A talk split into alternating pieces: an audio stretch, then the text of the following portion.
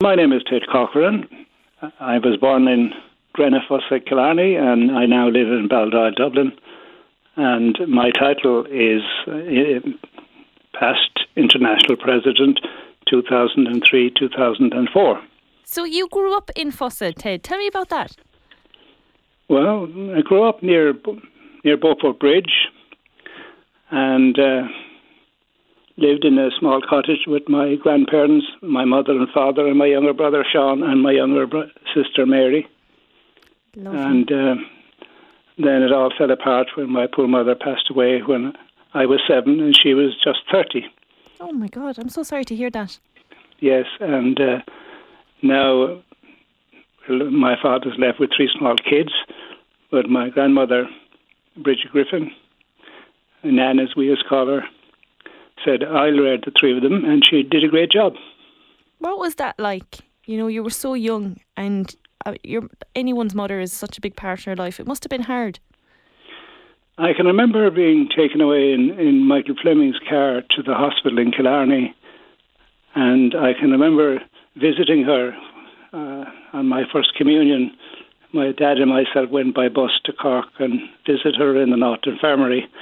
But that was, she went to hospital in March. First communion was in May.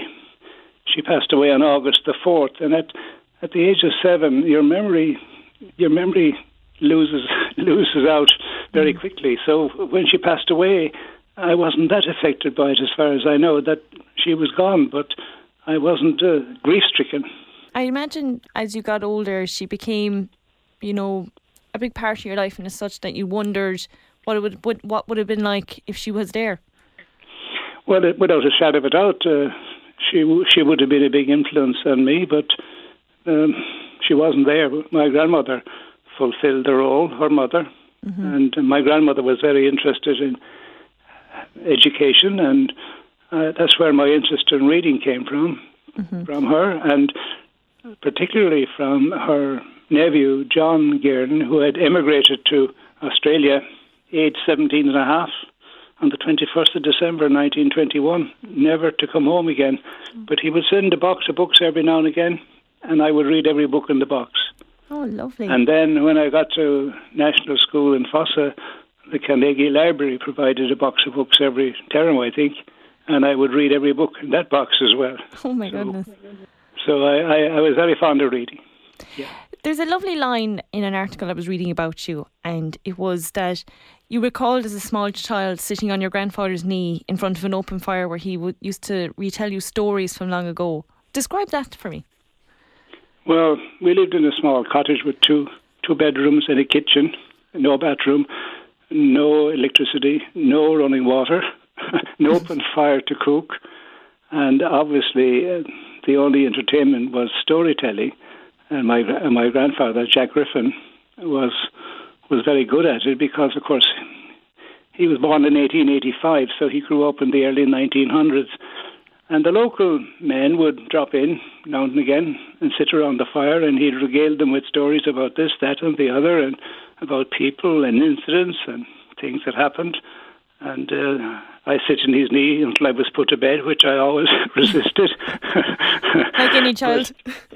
yes, but uh, but that uh, kind of atmosphere of being together and listening to stories uh, probably had a big impact on me later on. Tell me about your early 20s. Like, when did public speaking become a thing for you? Oh, not until 1985. Okay. and it there was a reason there was a contributing reason for my interest in it in that at that stage of my life I was the chairman of the local residents association and we had a big dinner after Christmas in 19 Christmas 84 so it was January 85 and we had about 200 people it was my first major event Oh my And on my goodness, right 200. hand- about 200 residents yeah bet- between residents and partners yeah Oh, it must have been very nerve wracking.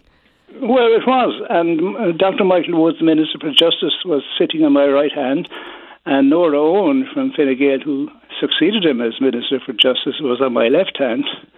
And it came to the time to start, and I stood up and I said, Let's say grace together in the name of the Father, of the Son, of the Holy Ghost. Amen.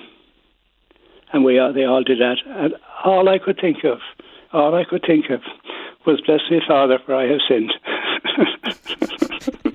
and no, ma- no matter no matter how hard I tried, I couldn't think of grace, even though I knew it quite well. So five seconds, ten seconds, fifteen seconds, they all start shuffling and looking around. What what's keeping us? And never thinking that was I was keeping myself. So then I had a brainwave. I turned to Michael Woods. I, said, I put my hand over my mouth. I said, Michael, Michael, Michael, how does grace start?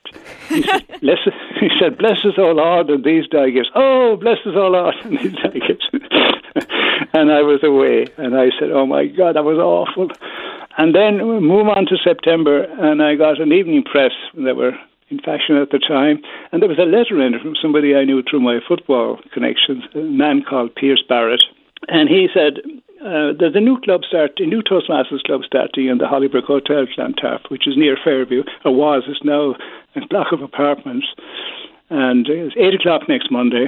Everybody invited. I said, I better go along to that and see what they do, but I won't get involved. I definitely won't get involved. So along I went. They had a, what they call a demonstration meeting with uh, uh, people there and a few Toastmasters to, to show them what's happening. And then when that ended, Pierce went off to the men's room for two minutes. And while he was away, this Toastmaster man, whom I've no recollection of who he was, approached me. He said, We're forming a committee. Will you do president? I said, Okay. and that's how I started.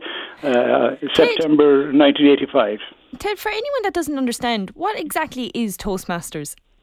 Well, people learn communication and leadership skills by practice. Simple as that. They get involved and they do speeches and they do feedback and they they sit in committees and learn learn leadership. It's a it's a gradual learning process, mm-hmm. and it's for and anyone. it works. And it works. It, absolutely, it works. We have we have three three young people, eh, three young people in their early twenties in my club here at the Fingal Toastmasters in Dublin, and one of them got elected as vice president of her, of her college union on the strength of her speech. Another lady did a presentation at a corporate day out for her work, and they were absolutely awestruck, the people who were there. And the third guy, oh, the same thing happened to him. He was called at short notice to give a presentation at a corporate day that he he works for. He was so efficient that the chief executive phoned him the next day, especially to thank him. Oh my goodness! So yeah, so it's it's a big it's a big thing to have the ability to fashion your thoughts in a way that makes sense to the people who are listening to you. It's amazing, and it's it's a skill for life, isn't it? That you're you're taught. Well, it is. Things. It is. A lot of people confuse talking with communicating, but it's not the same thing at all. Mm-hmm. uh, George Bernard Shaw said the biggest problem with communication, he says, is the illusion it has taken place.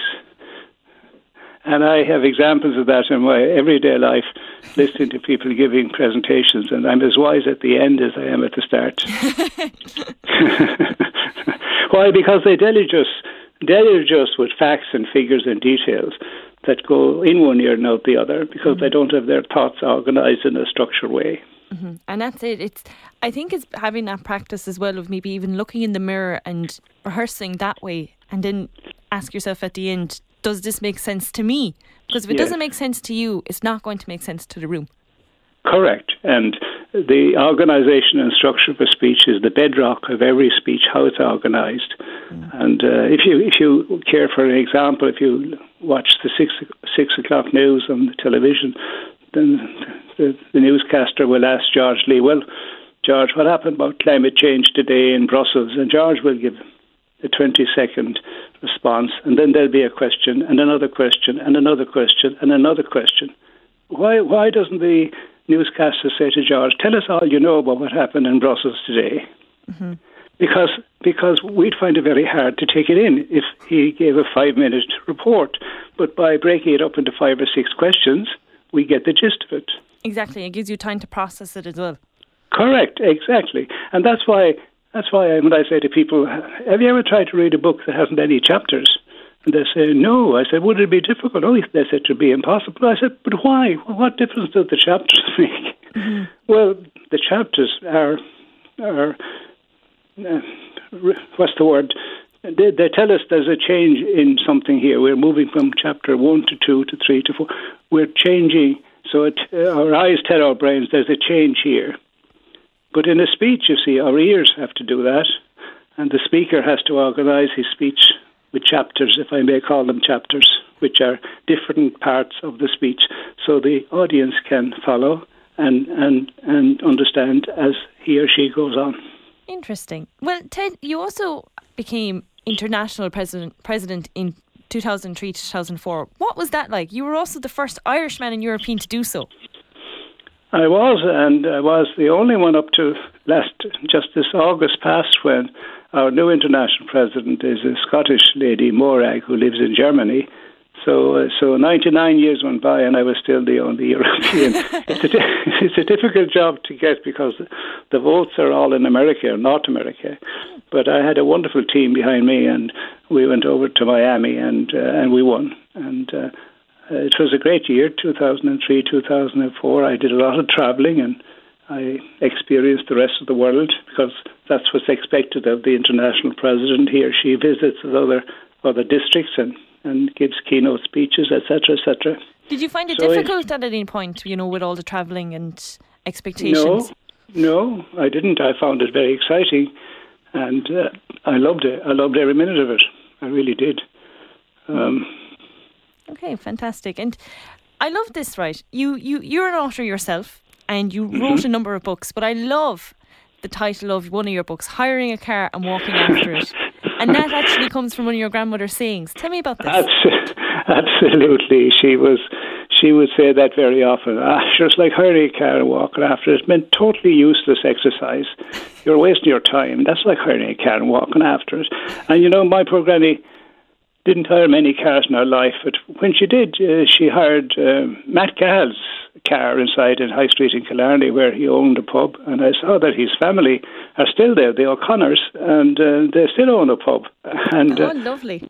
And uh, we, we, we, we, we would hire, we, when we went to town in the pony and trap, we would put the pony and trap into the back of, of up the lane and cars and into their garage but when Nan, we called her Nan, wanted something special, she'd hire Matt Cahill's car and he'd he'd drive out and drive her back in and and so on. So she didn't get in the car maybe three or four times a year, but but but she had that saying which I thought was memorable. And of course, because I owe her so much for where I got to, I I, I, I named the book in her in her honour. Okay, and what was what what's the book about? It's fifty stories, fifty stories about about my experiences in life and where I went and so on and so forth. Uh, I think I think my most one that people remember the most is uh, very early on. It's what will be your legacy is the title, and uh, and it's a question: what will be your legacy? What will be my legacy? And it was inspired by the fact that I spent the 80s as station master in Heuston Station, and uh, one day I was out I go for a walk every afternoon and talk to the staff and see things. So I was at platform five at three o'clock, and uh, the train to Waterford was to go at five past three. And this elderly gentleman approached the gate and asked my my man, "Is this the train to Kilkenny?" And the answer was yes. And he went and he walked about I don't know twenty meters and fell in a heap.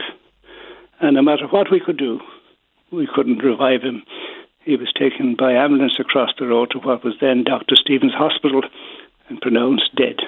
So I found out who he was. I found out that the removal was the next day at four o'clock. And I said, I'd go across and I'd tell his relatives that what happened and how it happened and what we did to save him and to resuscitate him and that it all failed. I said, if they were my relatives, they'd love to hear this. So over I went, and the, the undertaker was sitting in, a, in his hearse I went in and said a few prayers in the mortuary and came out. And I know it was five, five to four. So I went over to the hearse. I said, Are you Mr. So and so's uh, undertaker? He said, I am. I said, I thought it was leaving at four o'clock. He says, It is. But I said, I'm the only one here. He says, You are. There's nobody else. Oh. And at four o'clock, the coffin was taken out, put in the hearse. And I can still visualize it as it was yesterday. This was the middle 80s. Sun was shining. It was June. There was some gravel in the yard. and they, it rolled out over the gravel, making that gravelly noise out on the St. John's Road and turned left for Kilkenny. And I said, Oh my God, not one single person came to that poor man's funeral. And that inspired me to ask that question What will be your legacy? Oh, well, that's so, that's a powerful story. It's Thank you. heartbreaking, but very powerful. Yeah. And, and, and, illuminating as well, in the sense that this was a well dressed man. He wasn't poor or impoverished or mm. down and out. He was a well dressed man and well spoken because I was standing beside him as he asked the question, Is this the train to Kilkenny? Mm. So there was, there, was, there was no reason why somebody couldn't come up and accompany his remains down to Kilkenny. And anyway, I put that in the book, and I have lots of other stories about that um, uh, in the book as well. And uh, it's uh, it's only ten euro, so, so it's not an in bookstores. And a lot of people love it, and they say, "I read a story every now and again because the, the stories are one or two pages, you see, mm. but they all have some information or some or some uh, some piece of advice. For example, one of them is about about." Um, uh, what was his name now? I can't think of it. He was the coach. He was the coach of the Green Bay Packers, and uh, and he had a saying. He, he he took the team that were losers and he made them into winners, and and uh, he had a saying which I loved. He says, "You'll be fired with enthusiasm, or you will be fired, comma, with enthusiasm." and I did a comma ever did a comma ever make so much difference? It made difference you will there. be fired. You will be fired with enthusiasm, or you will be fired, comma, with enthusiasm. Ted, finally, I have one question for you that I think is important. What is your biggest advice for anyone in life going through anything in any part of life? Well, I give I give people three pieces of advice. And the very first one is always say yes to opportunity because you never know where it's going to take you. I said yes to opportunity that night in the Hollybrook Hotel in 1985 by taking on that role. I had no idea how to do it, but look where it brought me. Mm. The second one is is that um, never be afraid to ask for advice. Never be afraid to ask for advice. There are always people there willing to help you. And number three, and I think this is the really most important of all, always, always, always believe you're as good as the next person. Mm. And when I got on the board first in 1996, I went to my first board meeting in in South California in February 1997. And there were 23 people on the board, and they're all from North America. And I'm sitting there at this big long table saying, What am I doing here? What, what am I doing here? I, I'm representing the rest of the world outside America. And I had to convince myself I had the right to be there. I was elected to be there. And then I found I had opinions that mattered. Mm. So finally, before I go, then I just want to thank my father, Ned Corcoran, who died uh, 70. He died. He died um, 1983. My grandmother, Bridget Griffin, Nan, and my grandfather, Jack Griffin, Granda, for all they did for me to get me from where I started to where I ended up. That's beautiful, Ted. Thank you so much. Not a problem. Thank you anytime.